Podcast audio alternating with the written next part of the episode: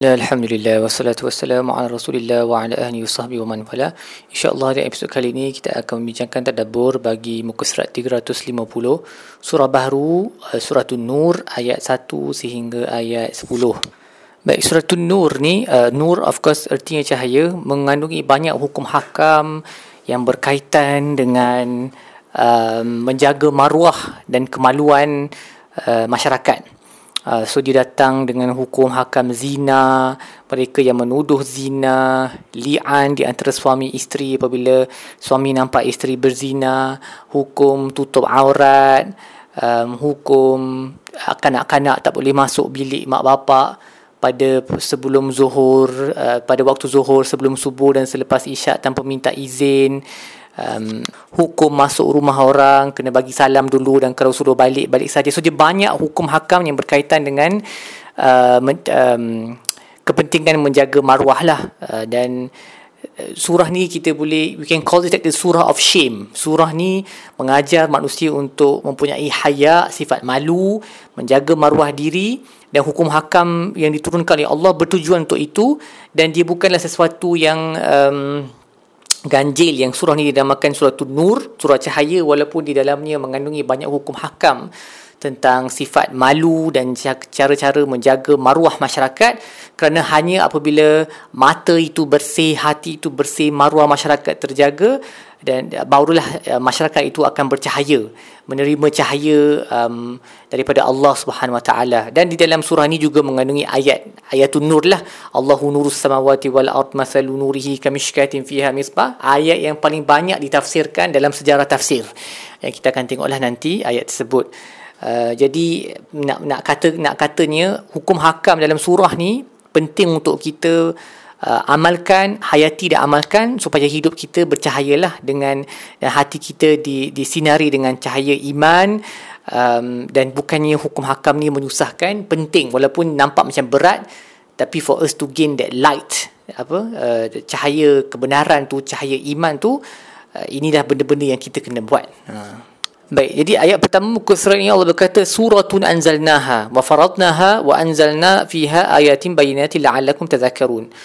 Sebuah surah telah kami turunkan dan kami wajibkan dalamnya um, hukum hakam dan diturunkan ke, uh, di dalamnya ayat-ayat yang jelas agar kamu berfikir kamu mengambil uh, peringatan semua surah dalam Al-Quran diturunkan oleh Allah. Tapi surah ni Allah sebut secara khusus suratun anzalnaha. Ini adalah sebuah surah yang kami turunkan. Kenapa khususnya Allah sebut dalam surah ni Allah turunkan surah ini. Sedangkan kita tahu bahawa semua surah Allah turunkan.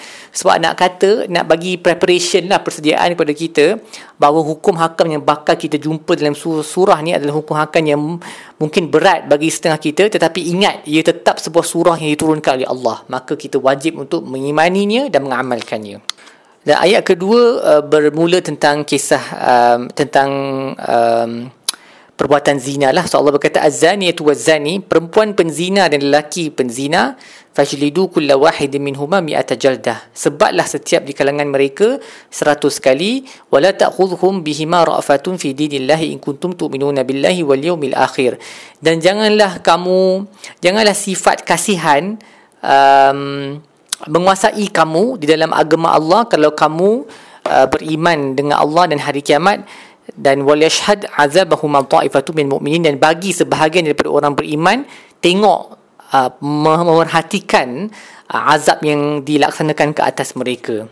Jadi Ibnu Ashur berkata didahulukan perempuan penzina sebelum lelaki penzina dalam ayat ini so azaniyatu wazani perempuan penzina dan lelaki penzina kerana um, perempuan perempuan adalah uh, kita kata dia punya motivasi ataupun dia punya reason sebab kepada berlakunya zina di antara lelaki dan perempuan um, selalunya. Sebab zina ni dia bukan dia tak sama dengan rogol eh. Rogol is non consensual kan tanpa izin tapi zina adalah dengan suka sama suka. Jadi yang membenarkan zina tu berlaku adalah perempuan.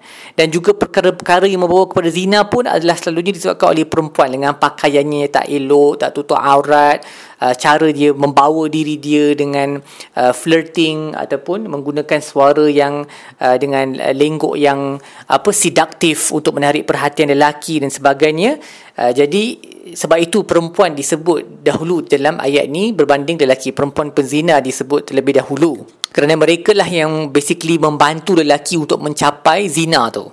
Sebab kalau perempuan menahan diri mereka daripada uh, perkara-perkara yang saya sebut tadi dan juga melarang lelaki daripada berzina dengan mereka, maka zina tu tak akan berlaku. Jadi perempuanlah mengambil tanggungjawab yang lebih besar dalam masalah zina ni dan uh, inilah benda yang kita kena notice lah dalam Al-Quran bila Allah sebut um, turutan perkataan yang Allah sebut tu adalah satu benda yang penting macam dalam kes mencuri dalam surah Al-Maidah Allah sebut lelaki pencuri dulu as-sariqu was-sariqatu faqta'u adiyahuma lelaki pencuri dan perempuan-perempuan pencuri potong potong tangan mereka. Tapi dalam surah ni tentang zina Allah sebut perempuan dulu. Sebab dalam kes curi memang lelaki lah yang selalu pergi keluar dan mencuri. Jarang perempuan mencuri. Tapi dalam kes zina memang perempuan lah dia punya sebab utama dia. Jadi apabila Allah sebut perempuan penzina dalam ayat ni pada awalnya maka para wanita kena lebih mengambil ihtimam lah. They have to pay extra attention dan mereka perlu um, gerun lah dengan um, susunan perkataan ini di mana mereka dimula perempuan, perempuan dimulakan dulu sebelum lelaki dan um, apabila Allah berkata janganlah biarkan sifat kasihan menguasai kamu di dalam agama Allah. Maksudnya janganlah sifat kasihan tu. So Ibnu Katsir berkata ayat ni bukan melarang sifat kasihan yang semula jadi yang tabiat semua manusia. Sebab kita memang akan rasa kasihan kepada mereka yang terpaksa dihukum dengan hukuman yang agak berat ni 100 kali sebatan. Uh, tetapi yang dilarang dalam sini adalah sifat kasihan sampai kita tak melakukan hukum hudud tu. Uh, itu yang tak dibenarkan. Sifat kasihan dalam jiwa yang yang uh, muncul secara semula jadi itu memang kita boleh halang. Tapi yang kita boleh kontrol adalah jangan kasihan sampai level kita kata tak apalah kita jangan laksanakan hukum hudud kalau sudah sabit kesalahan tersebut. Itu yang tidak dibenarkan oleh uh, oleh syarak dan Imam Ibn Taymiyah pula berkata ini sebenarnya adalah daripada rahmat Allah juga. Kerana kita tahu bahawa Allah telah menghantar Nabi Muhammad SAW sebagai rahmat kepada seluruh alam. Dan Allah lebih merahmati para hambanya daripada mak bapak mereka sendiri. Tetapi kadang-kadang rahmat ni dia hanya boleh tercapai dengan um, dengan kesakitan. Sometimes there must be some pain for the compassion to be realized. Uh, perlu ada kesakitan. Kira kesakitan tu proses daripada rahmat yang Allah turunkan tu sebab hanya dengan uh, rahmat, hanya dengan mereka dihukum dengan seratus kali sebatan mereka akan selamat daripada azab akhirat dan juga komuniti pun akan uh, berhati-hatilah untuk tidak terjebak dalam masalah ini sebab tu pada penghujung ayat tersebut Allah kata waliyashad azabahum ta'ifatu minal mu'minin sebahagian daripada umat kena tengok azab tu dia tak boleh buat seorang dalam bilik sahaja ataupun dalam dalam uh, penjara sahaja dia kena dilihat oleh sekumpulan orang beriman supaya ia menjadi menjadi um, peringatan dan halanganlah kepada mereka yang lain dalam masyarakat supaya tidak terlibat dalam perbuatan ini. Um, dan of course hukum sebat 100 kali ni adalah hukum untuk mereka yang belum berkahwin lah. Kalau yang sudah berkahwin, hukumannya jauh lebih berat kerana dia melibatkan betrayal of trust kan. Uh, dia merosakkan asas rumah tangga, merosakkan hubungan uh, suami isteri. Sebab tu hukuman untuk mereka yang sudah berkahwin dan melakukan zina adalah rejam sampai mati. Aliyahzubillah. Pun begitu, um, untuk uh, apa sabit kesalahan zina tu, dia adalah satu proses yang amat sukar um, iaitu mem- mem- perlu kepada empat saksi lelaki yang adil. Seperti yang Allah sebut dalam uh, dalam ayat-ayat yang berikutnya lah. Kalau tak ada empat saksi lelaki yang yang baik-baik yang diketahui tentang kesalahan mereka melihat perbuatan zina tu dan melihat dengan teliti. Maksud melihat perbuatan zina tu bukan setakat melihat lelaki dengan perempuan di atas katil. Dia kena lihat perbuatan sexual intercourse tu berlaku barulah azab tu boleh dijatuhkan menunjukkan sebenarnya hampir mustahil lah. Pada zaman Rasulullah SAW pun bila berlakunya hukum zina yang rejam sampai mati ni dia bukan sebab uh, atas kesaksian. Dia atas sebab orang tu datang admit. Ma'is dia datang admit sendiri yang dia telah bersalah. Juga seorang wanita mereka datang um, admit uh, mengaku kesilapan. Dan sebab mereka dah bawa ke pengakuan tu pada Nabi SAW maka Nabi terpaksalah melakukannya sebagai pemerintah menjatuhkan hukuman hudud tu. Tetapi dari segi kesaksian dia hampir mustahil dan memang memang uh, design Allah syariat tu macam tu. Supaya kerana azab tu begitu berat sekali maka nak buktikan perkara itu telah berlaku adalah uh, standard pembuktian itu adalah amat tinggi dan hampir sahaja tak boleh nak buat lah uh, memang intended like that jadi uh, bagaimana dengan uh, mereka yang ditangkap dengan kalau tak sampai empat saksi lelaki itu kini ada bukti-bukti lain yang menunjukkan mereka telah berzina tapi tak sampai empat saksi lelaki mereka boleh dihukum juga tapi bawa hukuman ta'zir lah hukuman yang ringan sikit dia tak boleh hukuman hudud tu yang direjam sampai mati ataupun disebat seratus kali Kemudian ayat nombor tiga Allah berkata azani azani la yankihu illa zaniyatan aw musyrikatan wa zaniyatu la yankihuha illa zanin aw musyrik wa hurima dhalika 'alal mu'minin. Uh, lelaki penzina tidak akan berkahwin melainkan dengan perempuan penzina ataupun perempuan musyrik. Dan perempuan penzina tidak akan berkahwin melainkan dengan lelaki penzina ataupun musyrik. Um, dan perkara ini adalah diharapkan ke atas orang beriman. Uh, menurut Dr. Wahbah Zuhaili ayat ni menurut kebanyakan ulama adalah ayat yang telah mansuh maksudnya telah di dibatalkan uh, aplikasinya uh, dengan ayat-ayat lain di dalam Al-Quran seperti ayat wa ankihul ayam ayama minkum di dalam surah tundur nanti kita akan tengok ayat tersebut Uh, jadi dan praktis sahabat pun begitulah mereka macam uh, menurut Dr. Wahaba Zuhaili dia, pada zaman Abu Bakar dan juga riwayat daripada Umar dan juga Ibnu Mas'ud dan Jabir uh, penzina ni mereka di dihukum yang belum kahwin ni mereka dihukum juga dengan 100 kali sebatan. Selepas itu mereka dikahwinkan lah uh, sama ada sesama mereka uh, kalau masalah Abu Hanifah dibenarkan lelaki lain pun untuk berkahwin dengan uh, dengan um, perempuan tersebut. Dan kemungkinan uh, tujuannya adalah untuk memelihara lah uh, memelihara maruah keluarga tersebut since mereka sudah pun terlajak uh, maka selepas dihukum yang terbaik adalah mereka berkahwin agar lelaki itu boleh bertanggungjawab lah kalau mereka ada anak dan sebagainya. Dan dan benda tu habis di situlah there's no more further discussion. Tak perlu cakap-cakap lagi in future macam tu. Ha. Pun begitu um, kita ayat ni menunjukkan betapa beratnya hukum uh, perbuatan zina tu di antara kabair dosa-dosa yang besar. Sebab Allah kata ya tidaklah akan berkahwin orang yang berzina lelaki penzina melainkan perempuan berzina ataupun musyrikah perempuan musyrikah dan begitu juga sebaliknya dengan yang perempuan penzina tidak akan berkahwin dengannya kecuali lelaki berzina ataupun lelaki musyrik nak kata zina ni dia punya level dah sangat dekat dengan dosa syirik lah. Ha, jadi kita kena betul-betul menjauhkan diri, mengingatkan keluarga kita, semua orang di bawah jagaan kita supaya jauhilah dosa, dosa ini kerana ia dosa yang amat-amat besar. Kemudian Allah berkata wallazina yarmunal muhsanat thumma lam ya'tu bi arba'ati syuhada mereka yang menuduh perempuan yang suci berzina tetapi tidak mendatangkan empat saksi Uh, sebablah setiap daripada mereka 80 kali sebatan dan jangan terima kesaksian mereka selama-lamanya selama-lamanya wala taqbalu lahum syahadatan abada wa ulaika humul fasikun. Mereka ni adalah orang yang fasik. Illa allazina tabu min ba'di dzalika wa aslahu. Melainkan mereka yang bertaubat dan melakukan pembaikan. Dia dia dia datang dia mengaku dia punya kesilapan dan dia perbaiki semula marwah orang yang dia tercemar tu dengan menyebut benda yang baik-baik tentang orang tersebut. Fa innallaha ghafurur rahim. Dalam situasi itu Allah Maha mengampun lagi Maha uh, mengasihani.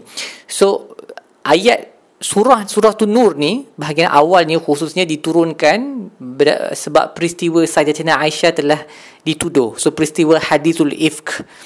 Uh, dan ia satu uh, cerita yang panjang. Kita kalau kita ada masa kita akan discuss begini dengan detail dalam muka surat tadabbur muka surat seterusnya. Um, apa yang telah berlaku pada Sayyidatina Aisyah apabila beliau telah dituduh oleh munafiqun Madinah um, tentang suatu perkara tentang berzina lah basically jadi ayat-ayat ini diturun uh, sekitar masalah tersebut lah uh, dan termasuk dalamnya adalah hukum mereka yang menuduh orang yang berzina tapi tak bawa empat saksi lelaki yang adil mereka di, mereka pula akan dihukum 80 kali sebatan. Dan um, Imam Al-Qurtubi berkata Allah menyebut dalam ayat ni khususnya perempuan. Allah menghaskan perempuan dalam ayat ni iaitu orang yang menuduh perempuan uh, kerana mereka lah yang kerana orang yang tuduh wanita ni ia satu satu perbuatan yang amat buruk lah amat buruk dan amat celaka dan amat tak bagus. Ha.